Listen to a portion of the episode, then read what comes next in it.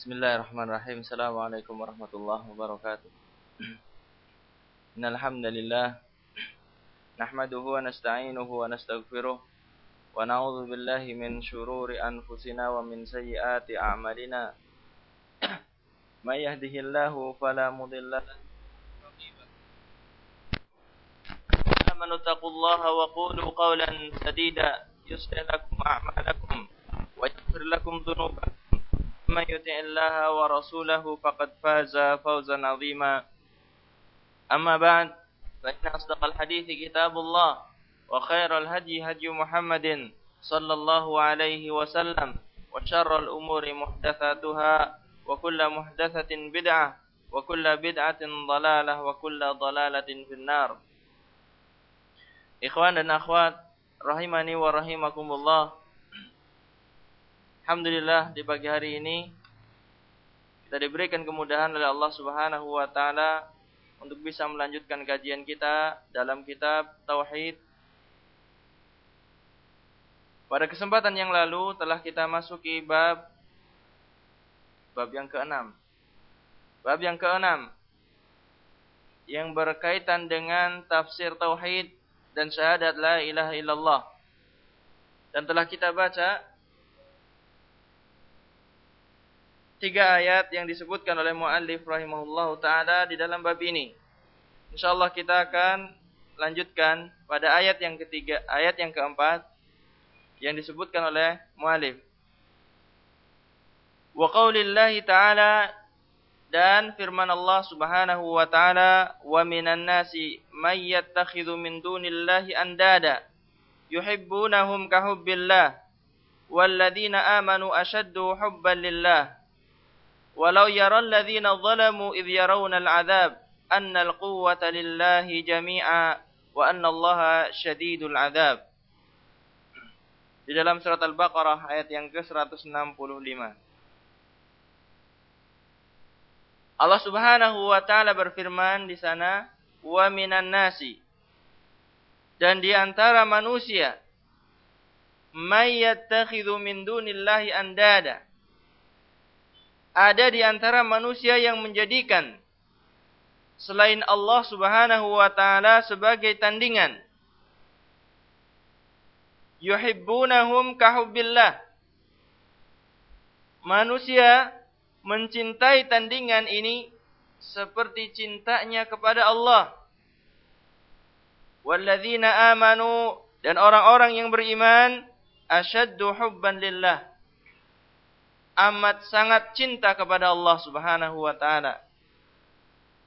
Kemudian Allah menyebutkan, "Walau yaral ladzina zalamu" Kalau seandainya orang-orang zalim itu mengetahui kalau seandainya orang-orang zalim itu melihat idh yarawna al-'adzab tatkala mereka menyaksikan azab annal quwwata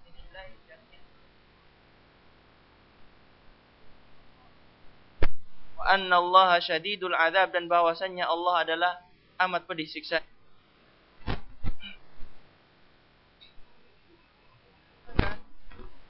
Baca apa yang disebutkan oleh Syekh Al-Faut Fidahullah Ta'ala. Jelaskan. Hafizahullah Ta'ala Zakar Allah Subhanahu Wa Ta'ala Ala al-musyrikina bihi fid dunya wa ma'alahum fil tara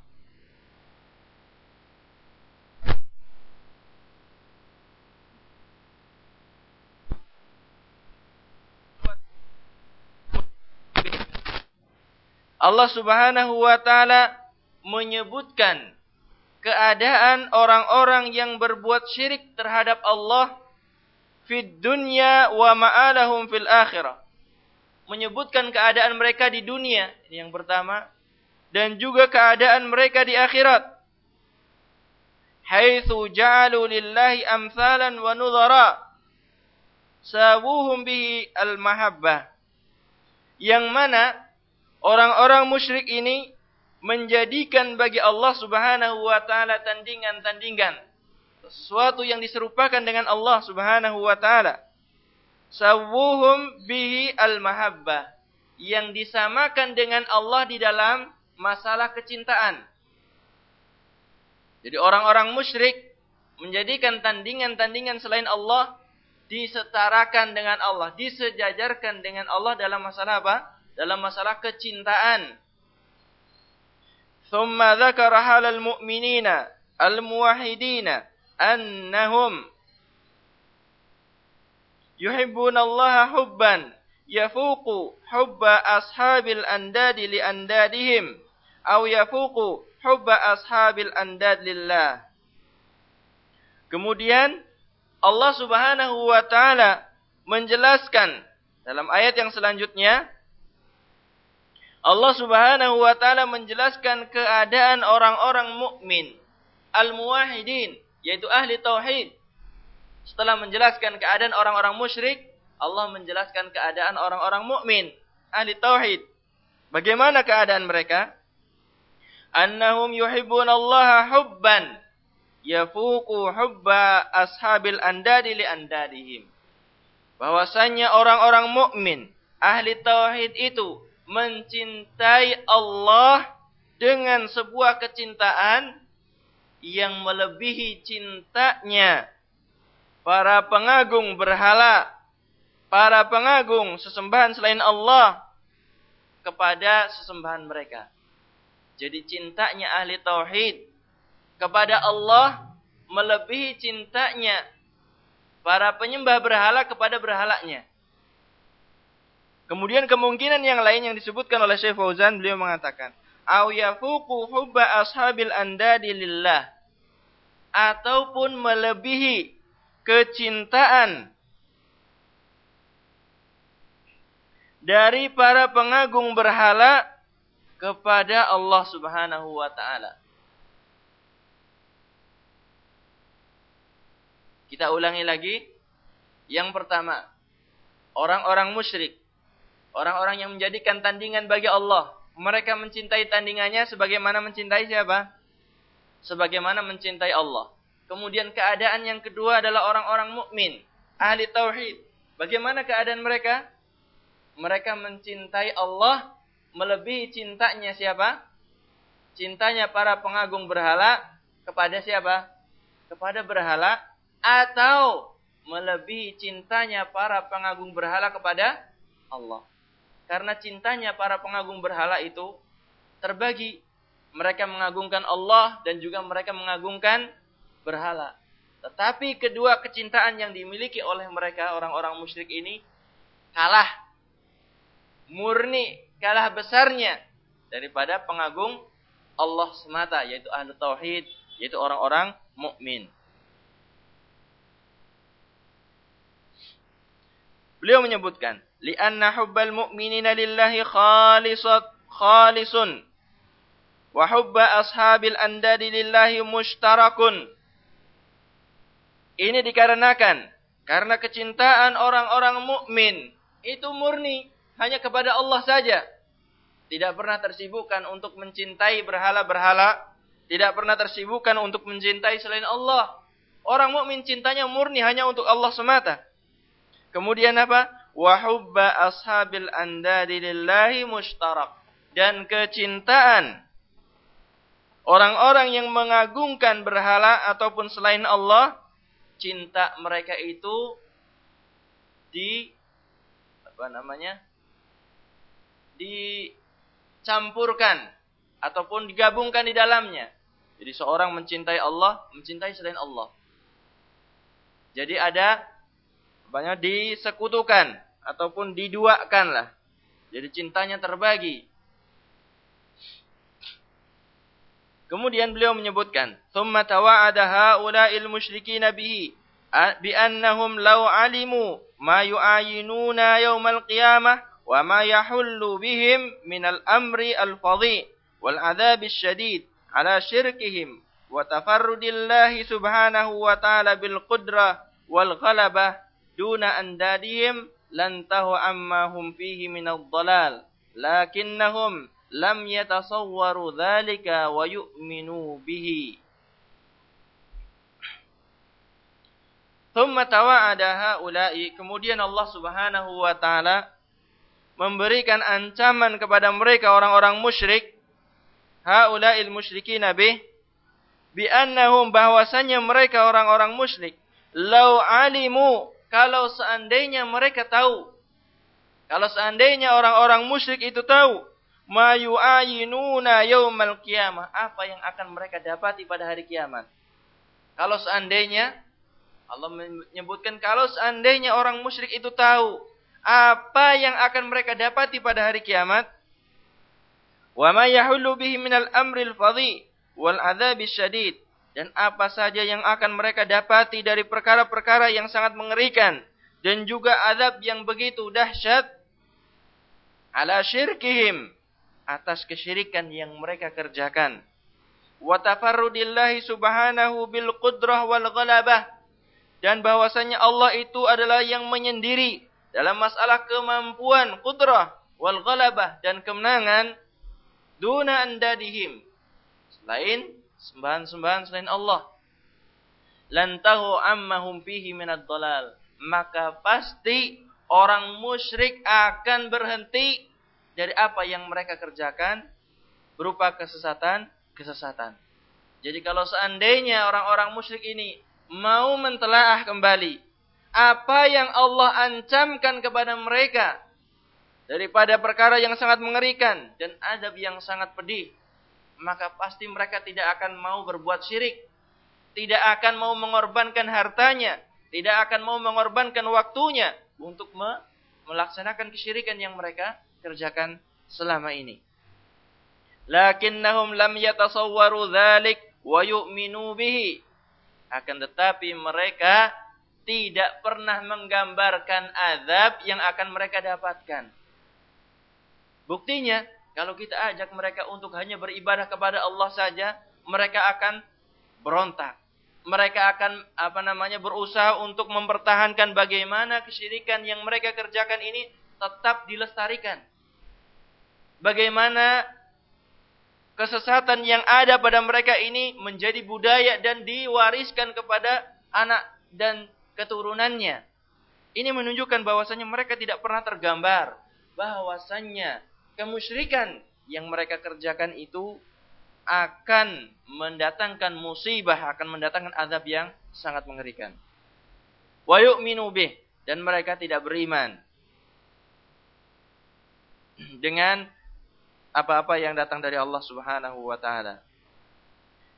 Ikhwan dan akhwat rahimani wa rahimakumullah, ini adalah makna ayat yang disebutkan oleh Syekh Al-Fauzan hafizahullah taala. Kemudian yang selanjutnya, beliau menyebutkan tentang kesesuaian ayat terhadap bab yang keenam ini. Ayat ini disebutkan oleh muallif rahimahullahu taala memiliki kesesuaian sebagaimana akan kita ketahui dari ucapan Syekh Al-Fauzan hafizahullahu taala. Munasabatul ayati lil bab, kesesuaian ayat surat Al-Baqarah 165 terhadap bab yang keenam. Kesesuaian ayatnya adalah sebagai berikut. Annaha minan nususi al-mubayyinah li tafsirit tauhidi wa syahadati alla ilaha illallah bahwasanya ayat ini termasuk nas-nas ayat ini termasuk nas atau dalil al-mubayyinah yang menjelaskan li tafsir tauhid wa syahadati la ilaha illallah.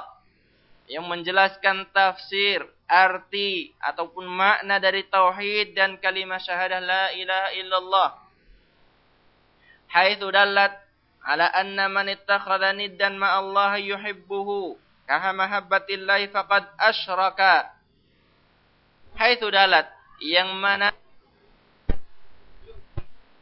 anna man ittakhadha niddan ma Allah bahwasanya siapa saja yang menjadikan tandingan bagi Allah yuhibbuhu ka mahabbatillah faqad asyrak dan mencintai tandingan ini sebagaimana mencintai Allah, maka dia telah berbuat syirik. Jadi penunjukan ayat ini kepada arti ataupun makna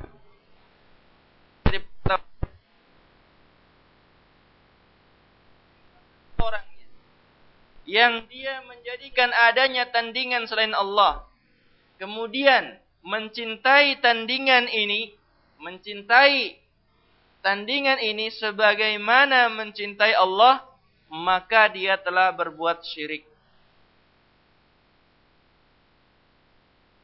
Qala fa'ulima anna ma'na tauhid ayyufrada ar-rabbu bihadhihi al-mahabbah allati tastalzimu ikhlasal ibadah lahu wahdahu wadh-dhulla wal khudu'a lahu wahdahu fa'ulima maka diketahui anna makna tauhid bahwasannya makna dari tauhid adalah mengesahkan Allah ataupun diesahkannya Ar-Rabb Subhanahu wa taala bihadhil mahabbah. Jadi makna tauhid adalah diesahkannya Allah Subhanahu wa taala dengan kecintaan. Jadi setiap hamba hanya mencintai Allah saja, tidak mencintai selain Allah Subhanahu wa taala. Dalam artian yaitu cinta yang berupa ibadah, cinta yang berupa pengagungan allati tastalzimu ikhlasul ibadati lahu yang kecintaan ini konsekuensi hanya kepada Allah semata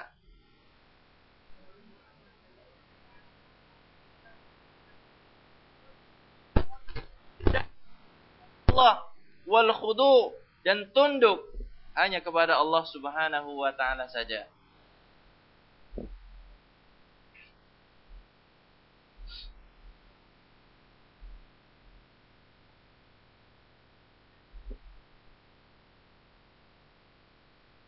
Kemudian yang selanjutnya yang beliau sebutkan adalah faidah-faidah yang bisa diambil dari ayat yang mulia ini. Qala hafizahullah taala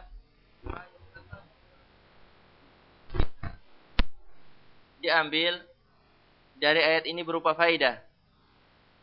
Al-awwal yang pertama, anna min makna tauhid wa syahadati an la ilaha illallah ifradullah ta'ala bil mahabbati al muqtadiyati lidzulli wal khudu' anna min makna tauhid bahwasannya di antara makna tauhid dan syahadah la ilaha illallah makna tauhid dan syahadah la ilaha illallah adalah ifradullah taala bil mahabbah mengesahkan Allah Subhanahu wa taala dalam kecintaan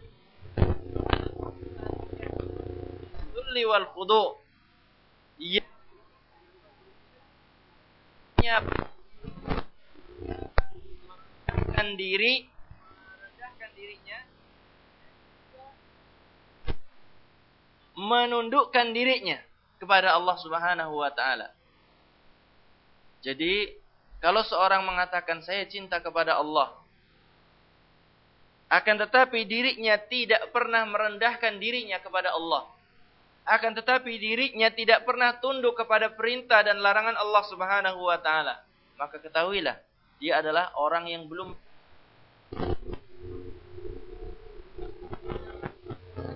Allah yang melazimkan atau kecintaan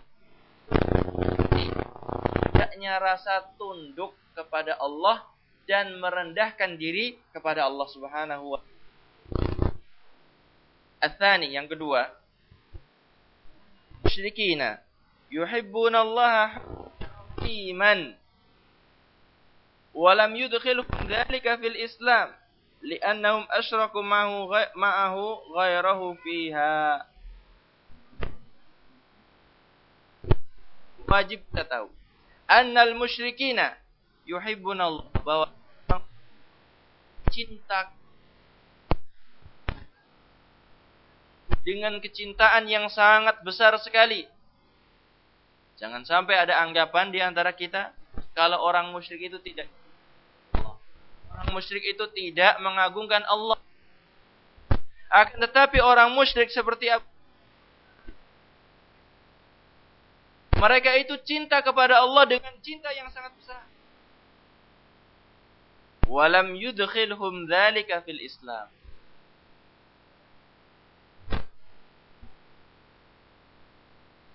Menjadikan mereka masuk Islam. Tidak menjadikan mereka itu masuk Islam.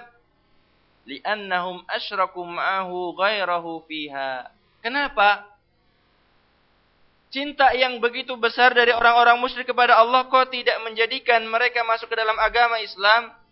Dikarenakan mereka berbuat syirik dalam masalah kecintaan ini menyekutukan dengan selain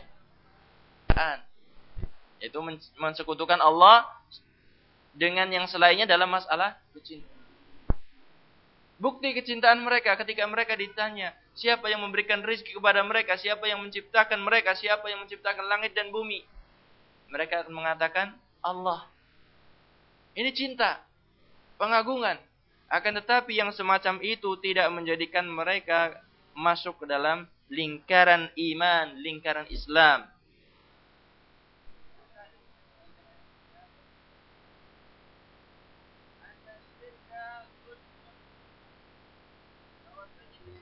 adalah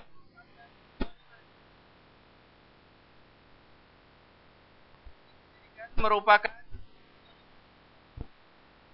sisi mana syirik dikatakan kezaliman sudah sering saya jelaskan.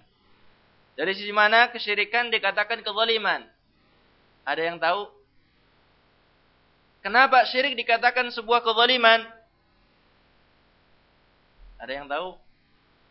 Dari sisi mana?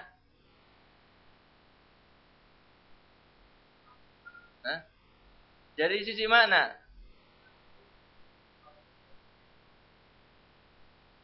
Hasan. Karena ke kezaliman secara makna adalah wad'u syai' fi ghairi maudhi'ihi. Yang dinamakan zalim adalah meletakkan sesuatu bukan pada tempatnya. Kalau kita meletakkan sesuatu bukan pada tempatnya, maka itu adalah dinamakan perbuatan zalim. Sementara kesyirikan adalah meletakkan ibadah bukan kepada yang berhak menerima ibadah. Ibadah haknya siapa? Ibadah haknya siapa? Allah Subhanahu wa taala. Kok dipersembahkan kepada Nyi Roro Kidul? Kok dipersembahkan kepada yang bau reksa? Dipersembahkan kepada yang lainnya? Kepada dukun dan lain sebagainya. Maka ini adalah yang menunjukkan bahwasannya kesyirikan adalah kezaliman. Sebagaimana dalam ayat dalam surat Luqman Allah taala berfirman, "Inna syirka la zulmun azim." Sesungguhnya kesyirikan adalah kezaliman yang sangat besar.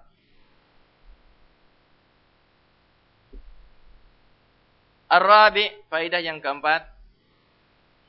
Al-wa'idu lil musyrikina yaumal qiyamah. Ancaman bagi orang-orang musyrik pada hari kiamat. Bahwasanya Allah Subhanahu wa taala memiliki azab yang sangat pedih bagi mereka yang Allah siapkan bagi mereka karena mereka berbuat syirik kepada Allah Subhanahu wa taala. Ikhwan dan akhwat yang dirahmati oleh Allah, yang selanjutnya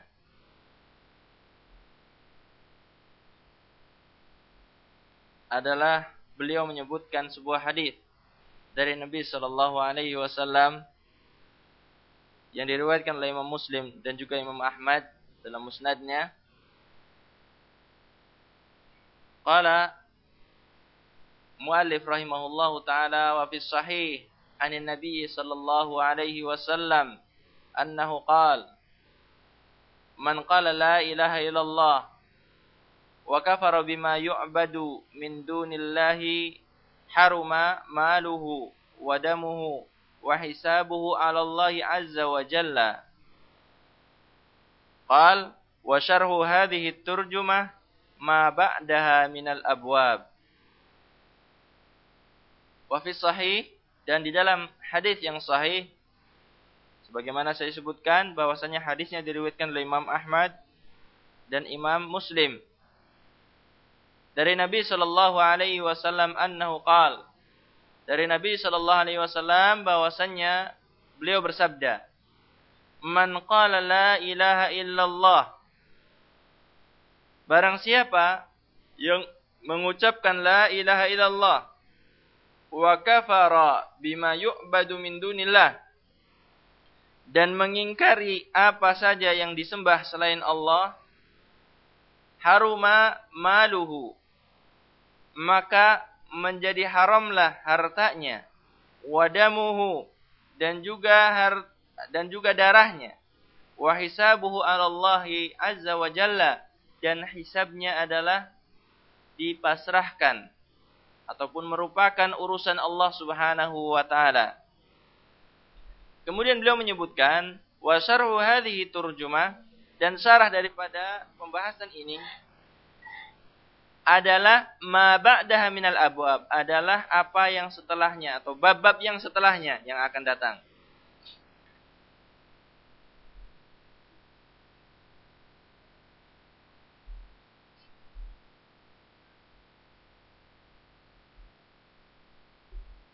makna global dari ayat dari hadis ini afwan. Makna global dari hadis ini adalah sebagaimana disebutkan oleh Syekh Al-Fauzan, beliau mengatakan, yubayyinu sallallahu alaihi wasallam fi hadzal hadis annahu la yahrumu qatlul insani wa akhdhu malihi illa bi majmu'i amrayni. Yubayyinu sallallahu alaihi wasallam Nabi Shallallahu Alaihi Wasallam menjelaskan di dalam hadis ini annahu la yahrumu qatlul insan bahwasannya tidak haram membunuh seseorang wa akhdhu malihi dan mengambil hartanya illa bimajmu'i amraini kecuali dengan terkumpulnya dua perkara. Jadi seorang itu tidak diharamkan dibunuh, tidak diharamkan mengambil hartanya, kecuali jika terkumpul dua perkara dalam orang tersebut. Al-awwalu yang pertama qaulu la ilaha illallah. Ucapan la ilaha illallah. Kemudian yang kedua ats-tsani Al-kufru bima yu'badu min dunillah. Kufur ataupun mengingkari bima dengan apa-apa yu'badu min dunillah yang diibadahi selain Allah Subhanahu wa taala. Harus terkumpul dua hal ini. Kalau ingin terjaga jiwanya, terjaga hartanya, maka harus terkumpul dua hal ini.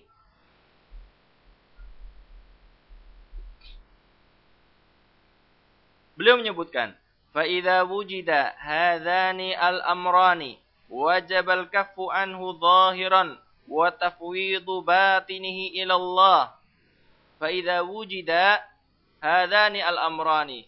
Maka jika didapati dua hal ini wajib al-kafu anhu, maka wajib seorang itu menahan dari orang yang telah mengucapkan la ilaha illallah dan mengingkari selain Allah, sembahan selain Allah. Zahiran dari zahirnya wa tafwidu batinihi ilallah dan menyerahkan perkara batin dari orang tersebut kepada Allah Subhanahu wa taala. Fa in kana sadiqan fi qalbihi jazahu bi jannatin na'im.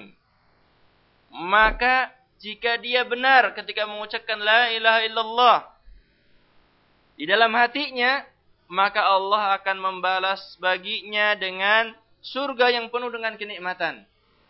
Kalau dia benar dalam mengucapkan, yang dinamakan benar adalah sesuainya lisan dan hati. Lisannya mengucapkan la ilaha illallah dan hatinya ini sama persis Jangan sampai seorang mengucapkan la ilaha illallah tetapi hatinya berbeda dengan apa yang dia ucapkan.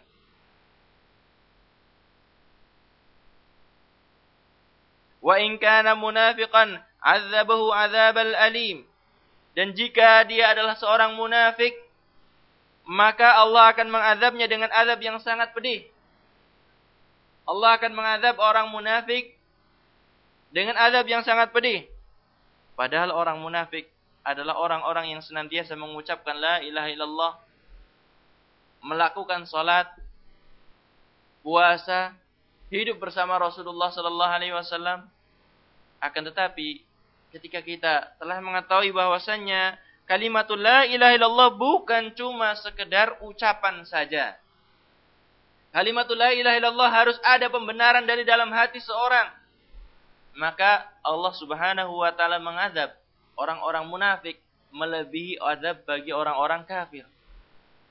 Innal munafikina fi darki al-asfali minan nar. Sesungguhnya orang-orang munafik itu akan berada di lapisan terbawah, terdalam dari api neraka. Mereka mengucapkan la ilaha illallah atau tidak? Mengucapkan. Mereka melaksanakan salat, puasa. Tetapi apa? Hati mereka itu berbeda dengan apa yang nampak dari mereka. Ucapan mereka berbeda dengan hati mereka. Perbuatan mereka, hatinya pun mengingkari perbuatan yang mereka kerjakan. Nauzubillah min dzalik. Wa amma fid dunya wal hukmu 'ala zahir. Dan adapun di dalam kehidupan dunia bagi kita fal hukmu 'ala zahir maka kita menghukuminya secara zahirnya saja yang nampak, lahiriahnya saja. Orang munafik kalau dia menyembunyikan kekufuran dalam hatinya, menampakkan Islam, menjadi sahabat kita, apa yang kita perbuat? Kita hukumi sebagai apa? Apakah kita hukumi sebagai orang munafik? Tidak bisa. Kita tidak bisa menghukumi orang yang menyembunyikan kekufuran dalam hati. Kemudian datang kepada kita. Sama-sama melaksanakan sholat jamaah. Sama-sama ketika ketemu sama kita mengucapkan salam dan lain sebagainya Apakah kita harus menuduh, mengorek apa yang ada dalam hatinya? Tentunya tidak. Tetapi apa? Perkara yang dalam hati orang tersebut adalah kita serahkan kepada Allah. Wa hisabuhu Allah. Dan hisab orang yang semacam ini adalah kita pasrahkan kepada Allah. Adapun dalam masalah muamalah dalam kehidupan kita, maka kita menganggapnya sebagai seorang yang dia adalah seorang yang mukmin, seorang yang muslim. Perkara batin tidak ada yang tahu kecuali Allah Subhanahu wa taala.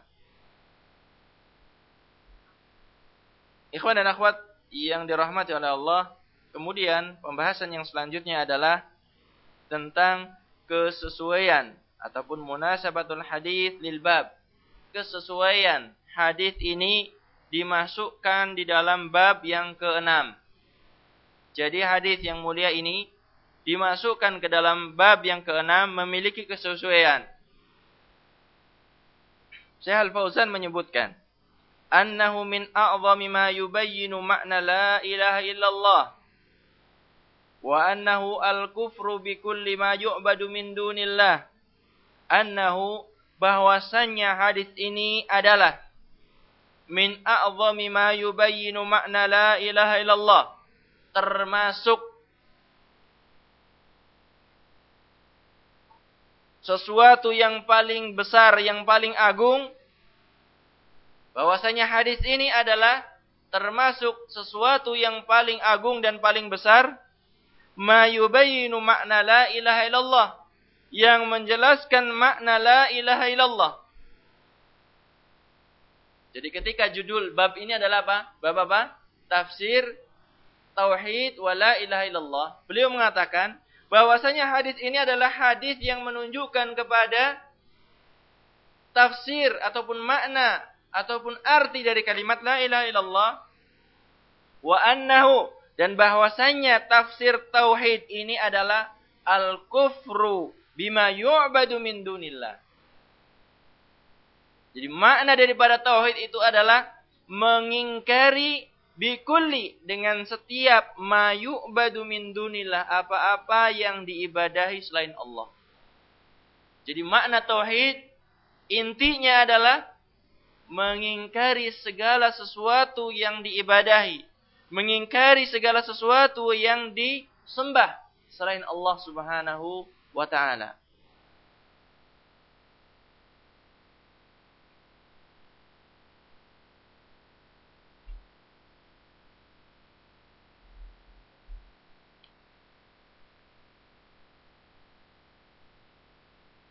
Kemudian yang selanjutnya adalah Pembahasan tentang faidah-faidah yang bisa diambil dari hadis yang mulia ini.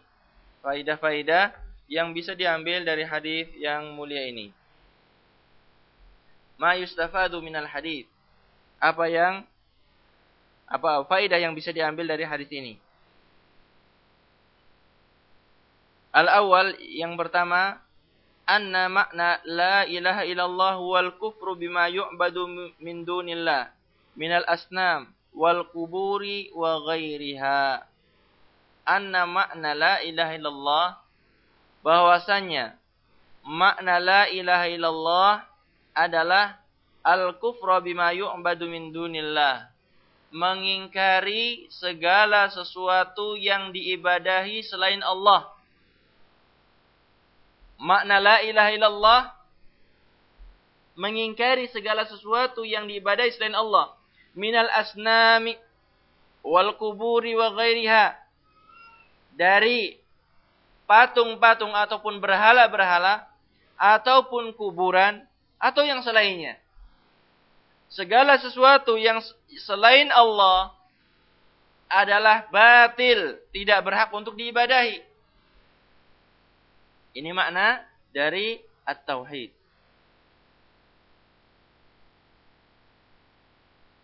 Maka kalau kita mendapati ada seorang yang mengucapkan kalimat la ilaha illallah. Kemudian masih kita dapati bahwasanya orang tersebut mengagungkan kuburan, bertawaf di kuburan, maka pada hakikatnya perbuatan dari orang tersebut membatalkan ucapan yang diucapkan daripada kalimat la ilaha illallah. Jadi kalau kita dapati ada seorang senantiasa dia mengagungkan kubur, menyembah kubur, bertawaf di sekeliling kuburan, maka perbuatannya ini membatalkan ucapan yang ter apa namanya terlontar daripada lisannya. Kemudian, asani yang kedua, Faidah yang kedua daripada hadis ini, anna mujaradat talaffudhi bila ilaha illallah ma adamil kufri bima yu'badu min dunillah la yuharrimud dama wal mala. Bahwasanya hanya sekedar mengucapkan la ilaha illallah. Bahwasanya hanya sekedar mengucapkan la ilaha illallah tetapi tidak disertai dengan pengingkaran apa-apa yang disembah selain Allah, hal itu tidak mengharamkan darah dan harta. Jadi, kalau seorang mengucapkan la ilaha illallah saja, tetapi dia tidak mengingkari ada sembahan-sembahan selain Allah. Sembahan selain Allah ya boleh disembah maka hal itu tidak menjadikan ucapan la ilaha illallah pada orang tersebut menjadi har mengharamkan hartanya untuk diambil, tidak mengharamkan darahnya untuk dialirkan.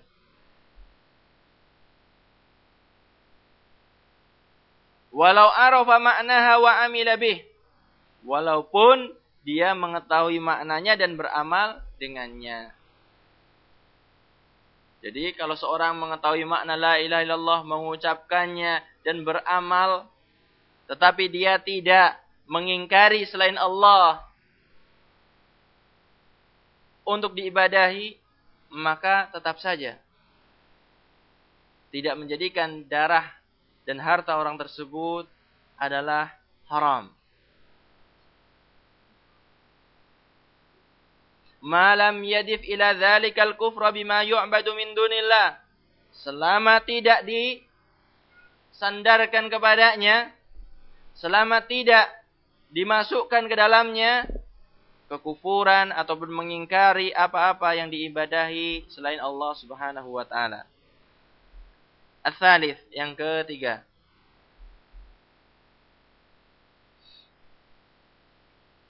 Anna man ata tauhid waltazama syara'iyahu zahiran wajabal kafu anhu hatta yatabayyana minhu ma yukhalifu dhalik.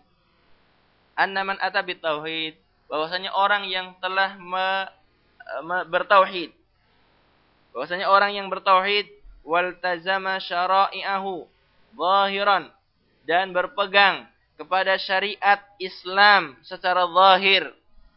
Orang yang nampaknya dengan tauhid dan berlaksanakan syariat secara zahir wajaba al-kaffu anhu. Maka wajib menahan diri darinya. Maksudnya tidak boleh kita bunuh tidak boleh kita ambil har hartanya hatta yatabayyana minhu ma yukhalifu dzalik sampai jelas nyata darinya apa yang menyelisihi hal itu. Jadi kalau seorang sudah mengucapkan la ilaha illallah dan mengamalkan Islam secara zahir, maka kita tidak boleh mengalirkan darah orang tersebut, tidak boleh mengambil harta orang tersebut sampai nyata atau jelas penyelisihan dari orang tersebut yang menyelisih kalimat la ilaha illallah, menyelisih syariat Islam.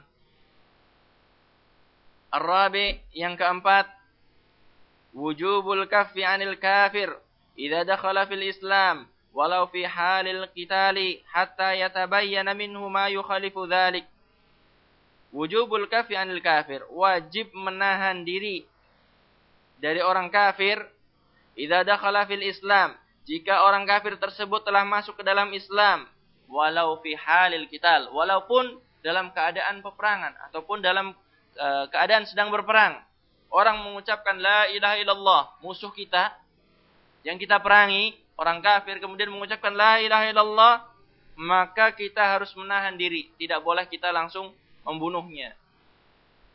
Hatta yatabayyana minhu ma yukhalifu dzalik. Sampai jelas dari orang tersebut apa yang menyelisihinya. Jadi semacam ini. Kalau ada seorang kafir sedang kita perangi kemudian mengucapkan la ilaha illallah maka kita berhenti memeranginya. Walaupun cuma satu orang yang lain masih, maka kita orang ini kita lindungi. Kemudian apa? Ketika terjadi penyelisihan dari orang ini terhadap kalimat la ilaha illallah, maka boleh kembali kita memeranginya. Makanya dia mengucapkan la ilaha illallah, kemudian kita apa? Kita tahan orang tersebut. Kemudian apa? Kita tanyakan kepada orang itu, apakah engkau benar mengingkari berhala-berhala itu? Kemudian orang itu mengatakan tidak, maka bagaimana? Kita bunuh. Kalau seandainya dia mengatakan, ketika ditanya, apakah engkau benar mengingkari berhala-berhala itu? Dia mengatakan, benar, saya hanya beribadah kepada Allah saja dan tidak beribadah kepada berhala-berhala itu. Maka orang yang semacam ini sudah terjaga. Baik darahnya, baik hartanya. Kita jaga.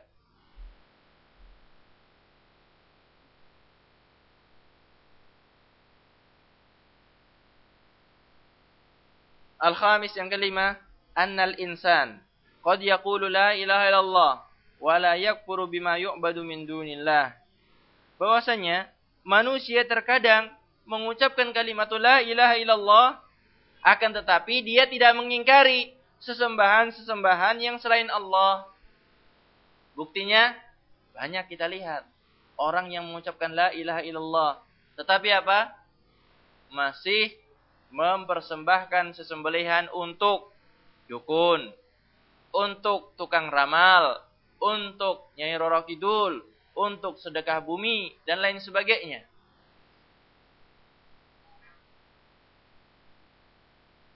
Jadi terkadang seorang mengucapkan la ilaha illallah tetapi hatinya belum mengingkari selain Allah atau sembahan-sembahan yang selain Allah.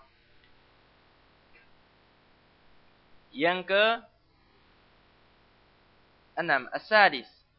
Annal hukma fid dunya ala zahir wa amma fil akhirah fa ala niyati wal maqasid. Annal hukma fid dunya bahwasanya hukum di dunia ini adalah dengan menghukumi perkara-perkara lahiriah. Perkara-perkara yang nampak saja. Wa amma fil akhirah dan adapun dalam perkara-perkara akhirat maka tergantung kepada niat dan tujuan seorang.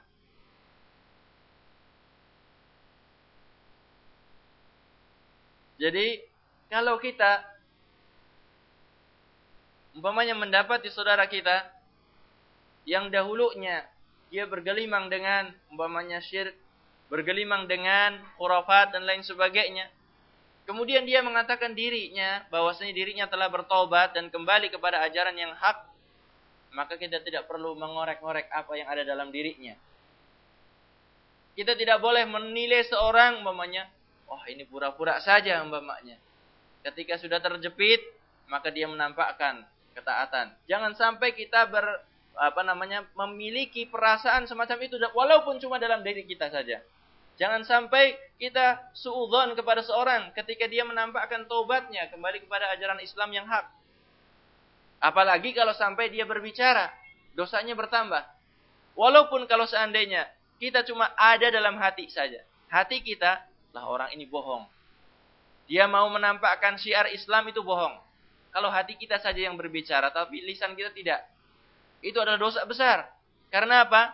Allah Subhanahu wa taala dan rasulnya hanya menjadikan lahiriah saja yang bisa kita hukumi. Perkara batin urusannya dengan Allah Subhanahu wa taala. Kalau orang berbohong kepada kita, seorang umpamanya mencuri dalam masalah curi, mencuri lah. Ditanya oleh kita. Dia mengatakan, Wallahi saya tidak berbohong. Eh, saya tidak mencuri. Apa yang mau kita katakan? Kita benarkan? Tentunya tidak ada saksi sama sekali. Maka kita benarkan. Karena apa? Karena perkaranya adalah perkara yang zahir, yang lahir, yang nampak, yang kita hukumi. Perkara yang ada dalam hatinya antara dia dengan Allah Subhanahu wa taala. Kemudian yang ketujuh, hurmatu malil muslim wa damihi illa bihaqqin. Haramnya harta seorang muslim dan juga haramnya darah seorang muslim illa bihaqqin kecuali dengan hak. Jadi bolehnya diambil harta muslim, bolehnya dialirkan darah seorang muslim itu dengan alasan yang dibenarkan oleh syar'i. Contohnya, ketika seorang yang telah menikah berzina maka dihukum dengan apa? Rajam sampai sampai mati. Hak boleh di, dialirkan darahnya, boleh dibunuh orang tersebut. Kemudian orang yang murtad keluar dari agama Islam juga boleh dialirkan darahnya. Tetapi dengan alasan apa? Al-haq. Kemudian juga seorang muslim yang dia keluar daripada kepemimpinan kaum muslimin. Memberontak, maka boleh dialirkan darahnya. Demikian juga ketika mengambil harta seorang muslim yang lain. Tetapi ingat, bukan kita berhak mengambil umpamanya ini adalah seorang muslim, kita dapati kita ambil hartanya, kita bunuh umpamanya semacam itu, bukan hak kita. Akan tetapi haknya imam kaum muslimin, pemimpin kaum muslimin, bukan perorangannya.